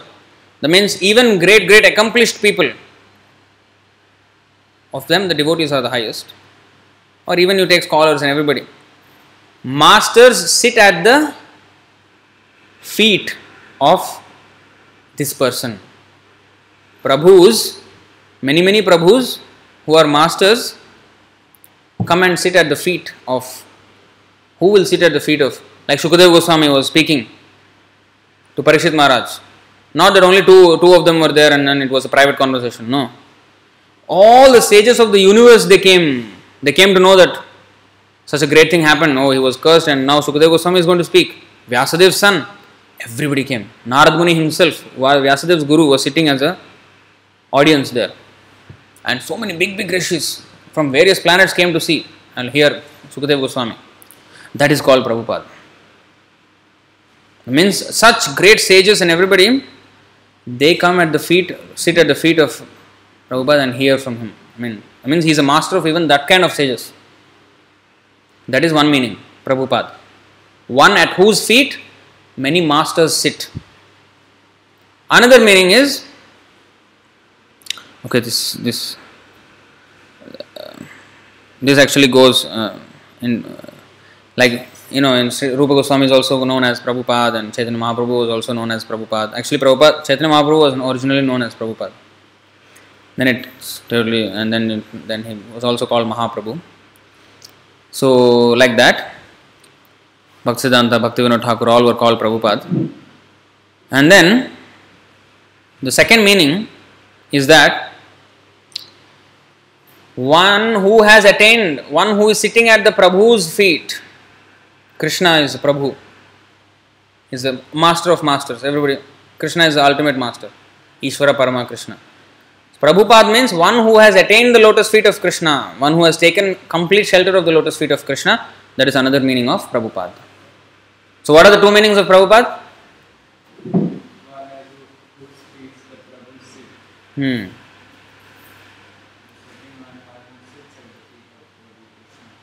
One who has attained the shelter of the lotus feet of Krishna. So one meaning is that one at whose feet many masters sit, and one other meaning is one who has attained the pada, the lotus feet of Krishna, one who has taken shelter of the lotus feet of Krishna. This is the entire meaning of Prabhupada's name, and at what points different sections of his name became manifest. He was born, given the name Abhay Charan De. When he was initiated, Abhay Charan Das. When he became sannyas, the Das will be taken out. Swami will be there. So Abhay Charan Aravinda Bhaktivedanta Swami. So sannyas name is Bhaktivedanta. So Abhay Charan Aravinda Bhaktivedanta Swami. Then Abhay Charan Aravinda Bhaktivedanta Swami Prabhupada. Then there is address also, prefix address, His Divine Grace, Krishna Kripa Murti. So in this way, the entire name of Prabhupada has to be understood. This is the significance of Prabhupada. Actually, I wanted to even touch upon the Pranati Mantra. We can actually finish that because it is very straightforward. Nama Om. Nama means respects. Om means Krishna. Nama Om Vishnu Padaya. Again, same thing. Vishnu Padaya means one who has attained the lotus feet of Vishnu. One who is taken shelter of lotus feet of Vishnu. Krishna Preshthaya, who is very dear to Krishna. Very dear to Krishna. Namo Vishnu Padaya Krishna Preshthaya Bhutale. Bhutale means, Bhu means on the earth. Tale means on the surface. On the surface of this planet, he is known as Bhutale Bhakti Vedanta Swamin Iti Namine. He is known by the name Bhakti Vedanta Swami. He is very, my respects, Nama Om, our respects to Vishnu Padaya, who has attained, who has taken shelter of lotus feet of Vishnu, who is very dear to Krishna, and who on the earth is known by the name Bhaktivedanta Swami. That is the first mantra. Namaste Saraswati Deve. Namaste is again two words. Namah Te. Namah means respect, hmm? humility. Ma, Mama means me, Mamata, Aham Mamata. So the ahankar, ego. So nama means not me, you. So that is out of humility. Nama means respect. Te means to you. Namaste Saraswati Deve. Not Sar- some, some devotees pronounce it as Saraswati Devi. No, no, no. We are not talking about Saraswati Devi here. Saraswati Deve. That means Saraswati Thakur, Bhakti Siddhanta Saraswati Thakur, his disciple. Just like um, Arjuna is called Kaunteya because he is a son of Kunti. Kaunteya. Son of Pritha. Kunti is another name. So therefore Partha. Krishna is called Vasudev because he is son of Vasudev. So after the first consonant there is a A added. Kunti Kaunteya. Vasudev Vasudev. Like this. So Namaste Saraswati Deve, who is a disciple of Saraswati Thakur. Namaste Saraswati Deve Gauravani Pracharine. Gaura means Gaura means what? Gaura means fair, fair complexion. Krishna, Krishna Varnam Tvisha Akrishnam. So the fair complexioned Krishna, that is Chaitanya Mahaprabhu, Gauranga Mahaprabhu. Gauravani, Vani means the teachings, Gauravani, the philosophy of Chaitanya Mahaprabhu, the teachings of Chaitanya Mahaprabhu. Namaste Saraswati Deve Gauravani Pracharine, who is preaching the message of Chaitanya Mahaprabhu. Where? Nirvishesha, Shunyavadi. Nirvishesha means, Vishesha means what? Variety. Hmm. Nirvishesha means non-variety, non-variegatedness. This is the impersonalist. The impersonalists are called Nirvishesha. They don't accept the variety of spiritual existence. They say in this world everything is variety, so that means spiritual world means all these things should not be there. So that means in the spiritual world, spiritual, uh, spiritual spirituality means void. Like everything is, there's no variety. Impersonalist. So, non-variegatedness. So, Nirvishesha. Shunyavadi. Shunyavadi are the Buddhists. They are also similar. They say everything has to be made to zero. Shunyavadi. Their meditation, everything is to make everything zero. Now we are in this world of duality. I should just nullify everything. Make it null and void. The impersonalists and the voidists. The majority of the Kali Yuga population is made up of these two. They are thinking God has no form. This is one class of people. And another class of people are saying there is no God, void. So, Nirvishesha and Shunyavadi, Paschatya Desha, Pascha. Paschatya means Paschima, means what? Paschim means west, Purab means east, Uttar means north, Dakshin means south. So, Paschima means west, Paschatya means Paschatya Desha, Desha means country, western countries. Tarine, to deliver. He delivers the Western countries which are filled with impersonalism and atheism by preaching the message of Chaitanya Mahaprabhu, Gauravani, being a very faithful disciple of Saraswati Deve. Saraswati Thakur ordered him to go to the Western country, countries and preach. So he, being a uh, dutiful disciple of Saraswati Thakur, preached Chaitanya Mahaprabhu's message in the Western countries which are filled with impersonalism and atheism. This is the meaning of the second verse.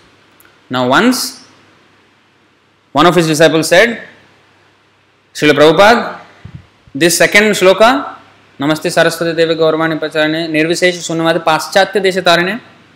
This Paschatya is an understatement because you have not only delivered the Western countries but also the Eastern countries. You have delivered the whole world. So, we should have some other word. We should not say Paschatya Desha, we should say Sarvadesha or something like that. Prithvi or something, you know, whole world. Prabhupada said no. Keep it as Paschatya. Because my Guru Maharaj's special instruction was to preach this in the Western countries. I am just a humble disciple of my, humble servant of my spiritual master. I don't want to be anything more than that. He kept the word Paschatya Desha Taranya. So, in this way, we understand Prabhupada's name and his mantra. So, next time, you don't, don't just, oh, nice Prabhu, nice lecture, clap, go and forget everything. No. Every time we are offering, bowing down, when we are saying Namo Vishnupadaya, we should reflect on all these meanings. How great Prabhupada is, what he has done, what is his greatness, we should know. Not like this.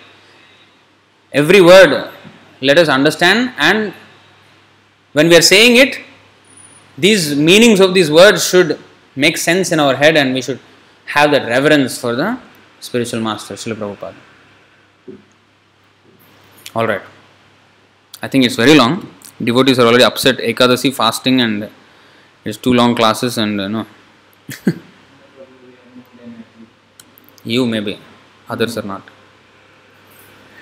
So now, we will end here, and I thank everyone who has joined offline and online. In fact, I am very much uh, happy to see there are sixty-six people online. ever, biggest. Uh, thank everybody who has come and uh, showing great interest in Srila Prabhupada. And um, yeah, I think we don't have much questions. Oh yes, I forgot that word. I wanted to explain this. Okay, it's not over. Srila is remaining. Why we say Srila Prabhupada? What is Srila? I wanted to explain this, I forgot. So, Prabhupada actually explained. I am unable to take it out. I read it, but actually he said it is actually two words. Shri, Shrimati and Leela. So, Shri means all opulence and Leela means pastimes. So, he is just like Krishna is all opulence. Wherever there is Krishna, Yatra Yogeshwara Krishna, Tatra Partha, Dhanu, Yatra Partha Dhanurdhara, Tatra, Tatra Srir, Vijayo Bhutir, Dhruva Nitir Matir Mama. Wherever there is Krishna, there is full opulence. So, Prabhupada was with full opulence. You see how many temples he opened, how many, how much, you know, one hundred eight temples. With forty rupees he went, and forty million is not enough, you know, that much. Properties and books and devotees and everybody, you know, how much opulence. So, Shri and Leela, all what he did was pastimes. It is not out of karma. I mean, whatever we are doing, all our activities are karma based. Uh, because of our previous karma, we are doing, we are forced to do what we are doing. But he has come on the order of Krishna to fulfill Krishna's desire. So, so these kind of uh, activities of pure devotees in the Lord is called Leela, pastimes. They are not ordinary work.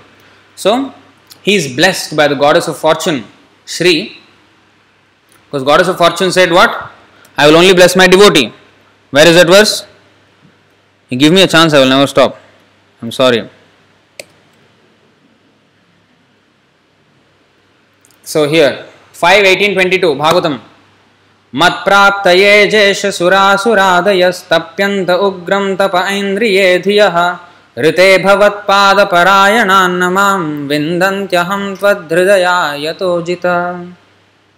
You see, O Supremely Unconquerable Lord, this is Lakshmi herself, who is Shri. Shri means Lakshmi. Shri Vatsa, you know. O Supremely Unconquerable Lord, Supreme Unconquerable Lord. When they become absorbed in thoughts of material enjoyment, Lord Brahma and Lord Shiva as well as other demigods and demons undergo severe penances and austerities to receive my benedictions.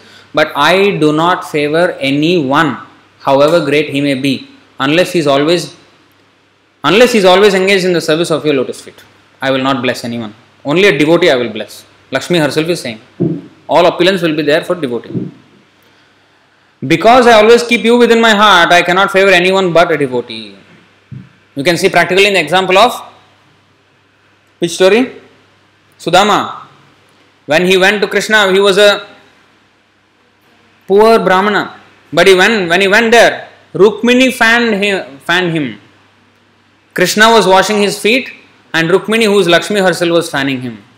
Usually people do Ashtalakshmi Puja and, you know, what is it, Kuber Lakshmi Puja, whatever they want, just to get money, they will do whatever, you know, they will do. Parana, this Parana, just to get some little bit mercy of Lakshmi. But Lakshmi herself is serving Sudama. That is how Lakshmi will serve the devotee. Shri and La means Leela. He's all his pastimes. All his activities are pastimes. So, Srila. Srila Prabhupada. That makes it complete. Alright. We'll stop here. Jai Srila Prabhupada ki! Jagat Guru Srila Prabhupada ki!